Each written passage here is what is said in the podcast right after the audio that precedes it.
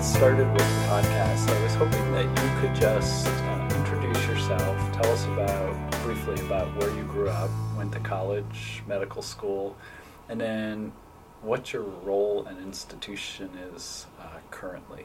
Sure. Well, first off, thank you so much for having me. This is such a treat um, this afternoon. So, um, my name is Ashley Mills. I'm a third year uh, IM resident here at UC Davis. I'm also affiliated with Travis Air Force Base um, at the David Grant Medical Center. So, I share my time between these two lovely hospitals. Uh, born and raised in Providence, Rhode Island.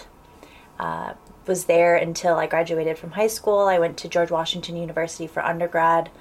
Uh, lived there for about a year after that. Moved back to the New England area. Started a restaurant. Was there for about five years. Uh, during that time, while I was running the restaurant, I did a two-year post-baccalaureate program in pre-medical sciences at Brandeis University. Uh, they had a linkage program with GW, which brought me back to DC, back to my alma mater, and uh, then I ended up here. Wow, I did not know that about the yeah. restaurant. So, so, tell us yeah. briefly about the restaurant. oh, it was wonderful. It was the busiest few years of my life. Definitely, actually, put in more hours doing that than I ever have here in, uh, hmm. in internal medicine residency. Now that we have our, our duty hours, we're capped at that. what, what, kind of restaurant was it? Uh, it was located at a golf course and uh, but open to the public. Hmm. I would say sort of contemporary Italian, but then it being in Rhode Island, a lot of seafood uh, fresh fresh fish. So really really wonderful wow. wonderful and time. is it still open or did you um, it's still open yeah it's under new ownership now mm-hmm. uh, under the sort of um, under the guise of what i had created it was open for about eight years and they just sold it to another uh, restaurant group huh. but still there i still I, I went there actually last year last summer when i was home and uh, walked around and brought back a lot of memories. Happy to be here, though. Uh-huh. well, I think you may have just answered one of the questions I have for you later on. But we'll, we'll get to that, and we'll see if we'll see if I'm thinking correctly. So you're probably wondering why you're sitting here being interviewed for this podcast. I'm doing a series on bedside presentations and bedside rounding. It's you know, as you know, it's kind of an interest of mine. Mm-hmm. And um, I've had the experience of interviewing some very well known people around the country who've published uh, on the subject, as well as some people who are doing a lot of it, but you know are not mm-hmm. known to the general program director, clerkship director community, or mm-hmm. community of medical educators. So the other morning, we were on service. This is my last day on. You have two more days. So we've worked together for about 12 days straight here. And a few days ago, we were um, post uh, getting three overnight admissions from our R2 night float, and we heard all of those cases at the bedside. And then we managed to see all the rest of our patients, except for one who was still down in the ER waiting for psychiatric placement to a facility that may happen sometime in the next mm. nine months or so. Um, uh, so she was the only person we didn't go in bedside round on, uh, mainly intentionally because I don't think she would have. It would have been good uh, for, for, anyone her, involved. For her, yeah, yeah. to bring the whole team into the room. Uh, but in any case, uh, we'd done all that. We had brand new interns. They had just come on that mm-hmm. Monday. And we managed to finish in our two and a half hour window that's allotted. Um, and as I was walking down the hallway, I heard you saying some things to the interns about bedside rounds. And I all of a sudden realized that in these seven uh, interviews that I've done so far, there's no resident perspective mm-hmm. at all in there. It's all teacher, clinician, educator, you know, some program directors, mm-hmm. ex-program directors, and clerkship directors, etc. And so I wanted to um, ask you a little bit about this, and I thought you could start by telling me what exactly were you saying to, to, to, the to the interns? And I think also our, our acting intern had come on also. Yes, yes. So um, I was doing some active encouragement because it's definitely been since I've come out here. It's been something that um, it's been challenging to try and encourage the, the, the students, the residents, and the interns to feel comfortable presenting at the bedside. Uh, it definitely puts a little more pressure, especially on the newer the newer learners, the MS3s, to have to present. It adds that extra element of sort of pressure in a situation that's already can be fairly stressful for them. So I was just trying to uh, encourage our new interns to see bedside rounding as a way to be more efficient, to be team building and then also to give this extra um, added experience for the patient. And I really think it helps both us and the the, the patient as well. It's the, my favorite part of the day is rounds. Mm-hmm. I really really enjoy it. And and so you said that you you think it's more efficient. In in what ways do you? Because you know the literature nationally or in the medical literature says that residents tend to be the least. Um, how should we say enthusiastic mm-hmm. about bedside rounds because they see it frequently as being inefficient or um, uh, blocking them getting their work done, which is taking care of those very same patients. But right. How do you see it as being more efficient? For me, I mean, and especially maybe it's more so. It's the most efficient, I think, for the for the R two R three senior resident. Um, for for my workflow, I find it to be the best. I mean, otherwise, table rounding is really the most boring thing for the R two and R three because you've already gone through all of the objective data in the computer. You've probably rounded on a lot of the patients, you know, especially the sicker ones. And so to sit there and just have to, you know, stare at the wall and listen to the same information that you just read and wrote down yourself regurgitated to you, not very um, inspiring. And so for me, I like to when we bring the presentation to the bedside, there's a lot more for me to appreciate during that experience. And you see how the patient is interacting. Um, it gives me an opportunity to kind of look at the patient's surroundings and make sure that they have everything they need. Do they need their bedside commode? Is their Foley still in? I'm writing our names on their board, updating the date on their whiteboard. It allows me some time. I tend to be a little fidgety, so it gives me some time in the room to sort of um, you know do some housekeeping update the nurse make sure the nurse is aware of the plan. So so in that sense I, I think bringing it back to the bedside makes it extremely efficient because everyone's on the same page. The nurse knows what needs to be executed for the day. The patient knows what needs to be executed so they can advocate for themselves. And you know if it's a discharge they we find out what pharmacy they want their meds sent to. They're calling aunt june to come pick them up. Um, and you know everyone's aware of the plan. And and the attending is with you as well and so the plan tends to not change. Whereas i you know earlier in the year i wasn't as ambitious about doing bedside rounding and mm-hmm. um, it, i found it to be a challenge because when the attending made it to do their own rounds you know at 2 p.m getting a TigerText here or a message there hey switch that to iv lasix. Actually we should consult this service and then you're getting you know a grouchy you know, nephrology resident or excuse me, fellow who isn't happy about the 3 p.m. consult. So, so that's why I could go on and on about got this. It, it. Well, well, what do you? Well, actually, I want to digress for a second because you were talking about you not being. You said fidgety was the word you used, and I have noticed you're you're you're seldom at steady state. Yeah, you're usually moving around, doing something, entering orders, or or examining something. But um, I have noticed that um, any patient who has food on their tray that you're immediately cutting up their French toast or sausages or chopping up their eggs so they can eat it better. What what is that? What's going on there? I think it's just my nature. My mom was always my mom's hosted every holiday growing up and has fed the masses. Um, she's a great cook. I love to cook on my off, you know, my off time, and even even after rounds, I'm making sure do you, to my interns, do you have a snack? What are we eating? When are we eating? Let's let's great. order boba. Uh-huh. So I'm always making sure people are eating, but especially our patients is you know the older ones are those who are maybe a little encephalopathic. Um, you know, the tray gets brought in, it's 10 feet from their bed, uh-huh. they can't get out, and yep. then they're not asking for it. And so just trying to set them up for success. Uh-huh. And I noticed this morning you zipped off for a second, left us in the dust, and, and got a, a, a, big plastic thing of ice chips for one of our patients that was thirsty. Which, yeah, yeah. Yeah, I know the patients truly appreciate. What do you think the hidden message is there to the students and the interns that are watching that? Or maybe not I so think, hidden. I, I think one thing that I try to impart on my, my learners is that there's no there's no job that you're too big from. Like you might have a professional degree, you have some letters after your name, but you can change a diaper, you can do a road test, you can put lotion on their venous stasis, dermatitis, mm-hmm. um, and so and that's that's the rich part of medicine. That's the best part. Those are the that's why i bedside round because we have these beautiful little moments that we share with our patients that you know that show that we truly care um, in a way that they can't see when we're just sort of playing tamagotchi with the computer and repleting their electrolytes. And so yeah that's what i try to to show by doing that. Mm-hmm.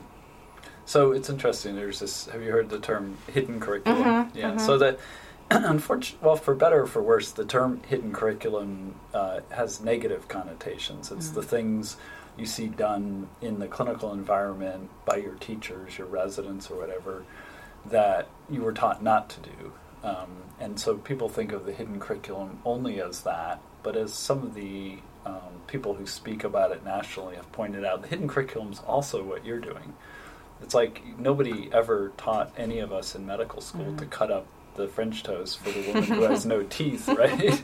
and uh, or can't chew it fully. So that that's part of the hidden curriculum. They're seeing you do things that um, they might not otherwise, as you put mm-hmm. it, they might think that's below their level of skill set um, and never do that. So I think you're conveying a lot of things to them without saying it because I've never seen you say anything about it. Although you looked very sad when you, you, you offered that uh, glazed donut. Oh my that was gosh! in a little plastic yeah. container to our slightly depressed patient who hadn't smiled in two days, yeah. and she turned it down, but she smiled uh, as she turned it down. So. And what do you learn about your learners when you're at the bedside with them? oh like my gosh, you learn you learn so much, and it's it's a great it's a great way to see them. Um, and again, it was sort of going along with either hidden curriculum or things that are hard to teach. And you know, you can obviously teach the academic, didactic, medical knowledge, but um, and you can you obviously teach doctoring, but the sort of the subtleties of medicine. Um, how to walk into a room, how to approach a patient, how to read the patient, right? Do they want to be engaged with? Um, do they not want to be engaged with? When you know, sort of the the subtlety to it, uh, and seeing how the younger learners approach that, um, you're you're able to get a good feel for if they if they sort of get it or if they're not quite mm-hmm. getting it, and then able to give on the fly sort of coaching on how, on how to do it better. And so that's that's why I love it so much. And then uh, just to see how they interact with their patient when they're presenting. Uh, usually early in the year, it's just sort of holding a white sheet of paper up uh, over their face and sort of regurgitating some numbers. But then as as they sort of blossom, and even just from day one on the rotation to the end of the month, they they tend to to like it, and there's a warmth, and you can tell the patient's kind of face gets brighter when when we all walk in, and they recognize the student, and it gives them a sense of um, of sort of authority in the situation and a sense of importance. Whereas just them regurgitating the the hemoglobin isn't very fulfilling for them, I doubt, on rounds. So, so what do you, you know, I think there's uh, probably residents who've had experiences uh, and, and you don't have to get into your experience with me uh, here on a national podcast, international actually. There's people that listen to this oh, podcast wow. in Australia and oh, Saudi Arabia. And so now I'm really wondering why you asked for me to come here. Yes, this right. is You're going to be above famous. my pay grade. um, but but there are probably residents that have worked with attendings who get in the room and have trouble getting out of the room, mm-hmm. if you know what I mean. Right. Like get lost in the forest a little bit or go mm-hmm. off the tracks. Um, right. What, what do you say to residents who had that experience and have trouble reining in or reining out their um, their attendings? Yeah, I mean it's it's part of the beauty and the imperfection of of medicine and the process. And there's definitely days when like oh shoot we should not gone and we should not have gone and seen you know mr x because he was ornery and he you know yelled at the med student, slapped the nurse, and this you know kind of made a kerfluffle. So that's that's part of it, and you learn from that. Um, I think what I tend to do if I know that that's been an issue in the past, and sometimes it takes one or two days of rounding with someone to learn what their habits are. I tend to pick and choose which patients we really need to prioritize seeing, aside from just going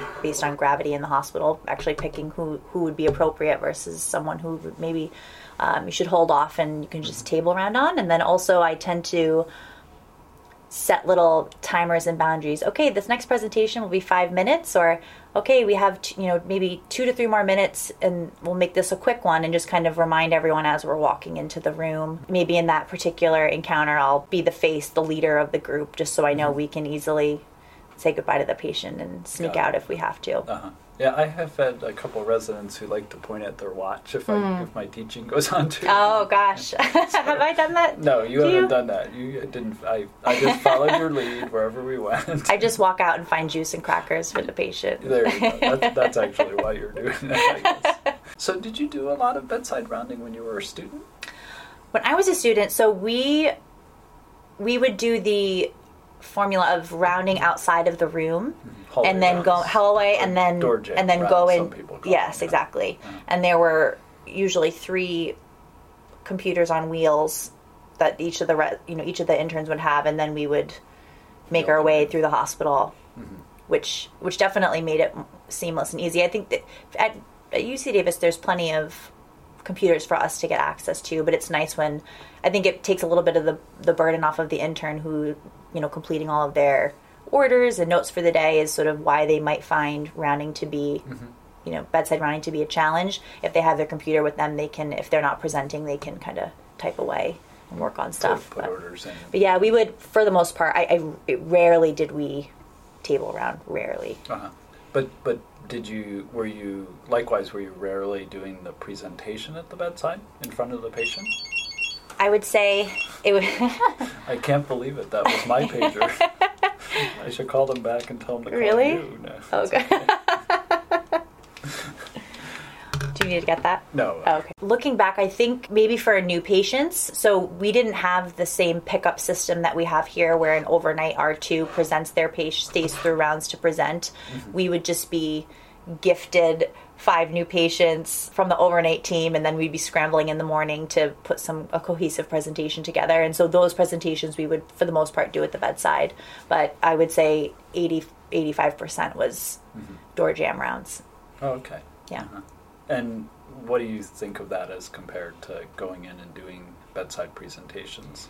Because again, I think most of our days we've seen almost all the patients. Although you know, it's never my goal to see every single one. But we've come close to seeing pretty much every yeah. single one every day, despite how busy we've been the mm-hmm. last two weeks. Mm-hmm. I would say it's it's fine. I think that bedside rounding is is superior.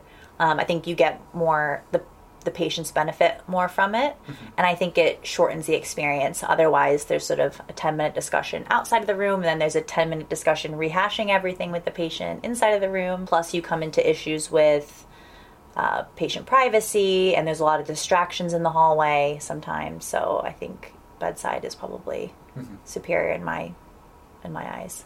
Yeah, it's interesting. One of the interviews I did was with a faculty over at UCSF who's, who did a study on this actually, and um, they actually found that the uh, group that was randomized, I don't know if they were randomized, but assigned to do bedside rounds, they finished an average of 10 minutes earlier every day. Wow. Though the resident perception, interesting enough, was that they were taking longer.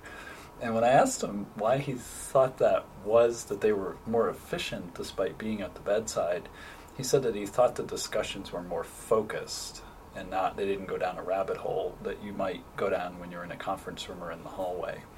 You know that there's the patient, you're talking about that patient and that patient only. Right. So there's less of that, even though there couldn't be just as much teaching that's happening as you're in Right. there. So. Right, and yeah, we haven't even broached that yet. I think that's the the most Yeah, tell me- valuable tell me- experience. tell me yeah. that. Well, no, because you're actually able to versus you know when the student says they report you know say we're table rounding and they report their you know basilar crackles or they think there's two plus edema in the lower extremities and then oh yeah yeah we'll go back later in the day.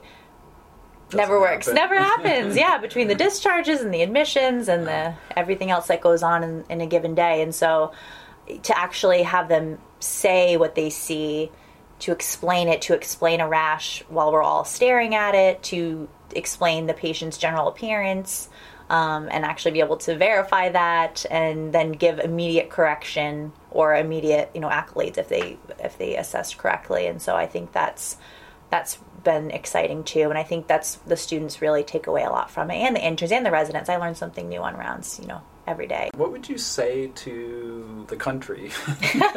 international, international. yes, Don't sell to the yourself world. short. yes, to, to the world. Um, how do you get more physicians who work in the hospital? I mean, one of the podcasts is on. You'll be interested because you're going into primary care. I understand. Mm-hmm, Uh, one of the presentations that you, you'll be interested in listening to is uh, an interview with Jenny Wright up at UW, who does exam room presentations. That's awesome. So being in the outpatient setting does not preclude that happening. right. But what do you say to the, you know, whether you're outpatient, inpatient, um, how do we get more people back to the bedside? It's almost like you need to sort of train for it, and it's there's some definitely growing pains the first few days.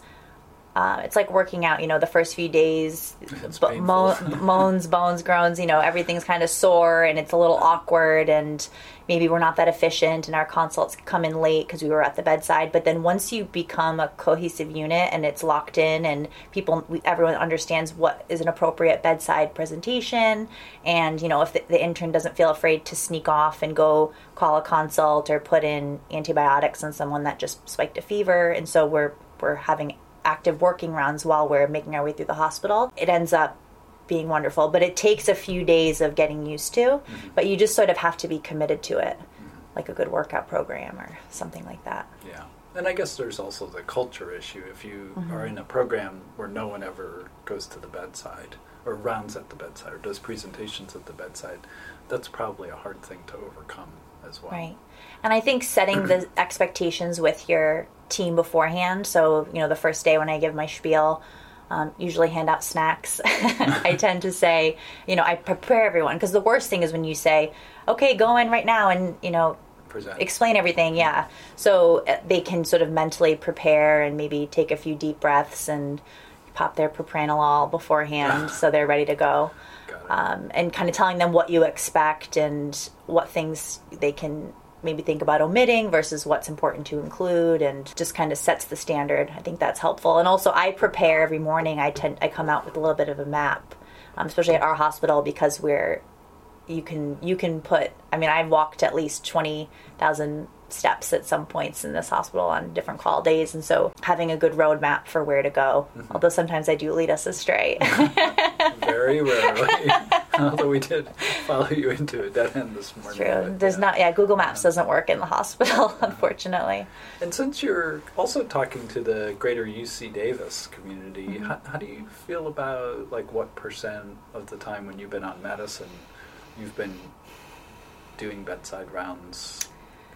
So I would say so for medicine specifically, which I really haven't done aside I mean this year it's been 2 months worth and we've done a lot because it's I get to run the show, but the last 2 years or I guess the last 2 years I really didn't do that much mm-hmm. time on wards, but when I did, I would say 80% of it was table rounds. Mm-hmm. You know, we always bedside rounds as a sort of protocol, bedside rounds on the new pickups in the morning that we get Yeah. from the overnight mm-hmm. residents, but otherwise we're we're table rounding. And I mean the the good thing about that like we've joked about, you know, you can have unlimited donuts and coffee while you're sitting at the table. And it's nice cuz you it's a little easier to pull up some of the imaging if you want to mm-hmm. review imaging or um, you know, kind of Google something on the fly, some physiology that you want to refresh your memory on. But yeah, for the most part, it is pretty common here. Definitely more common than, than presenting at the bedside.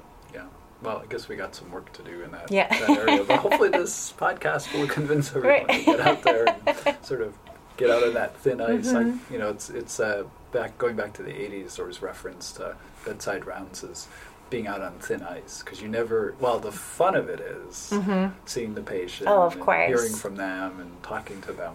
You never really know what's going to happen, and sometimes the ice cracks and Oh boy. breaks, and you We've all been there. Yes. Uh-huh. Yes, we've all been there. I'm not Mhm. sure we've had that experience. No, it's been fine. We've had beautiful moments, like the the woman that you know said grace over her food, and we all you know stood Waited. around her Uh-huh. you know, and appreciated that moment. That was sort of a beautiful one. I've had some actually a f- very funny one at GW, and definitely wasn't expecting it. A lady who was admitted very encephalopathic, bordering you know borderline obtunded, and then the next day she's sitting up in bed watching TV, and they had uh, a movie network subscription at GW, and it was a very racy R-rated movie with a very sexually suggestive scene, and it was, and she's watching it, you know, eating her pancakes, and we had the whole encounter in front of her while this very racy scene was going on, um, and it just oh it had me I was laughing so I had to I had to leave the room it was too funny but it, she woke up and was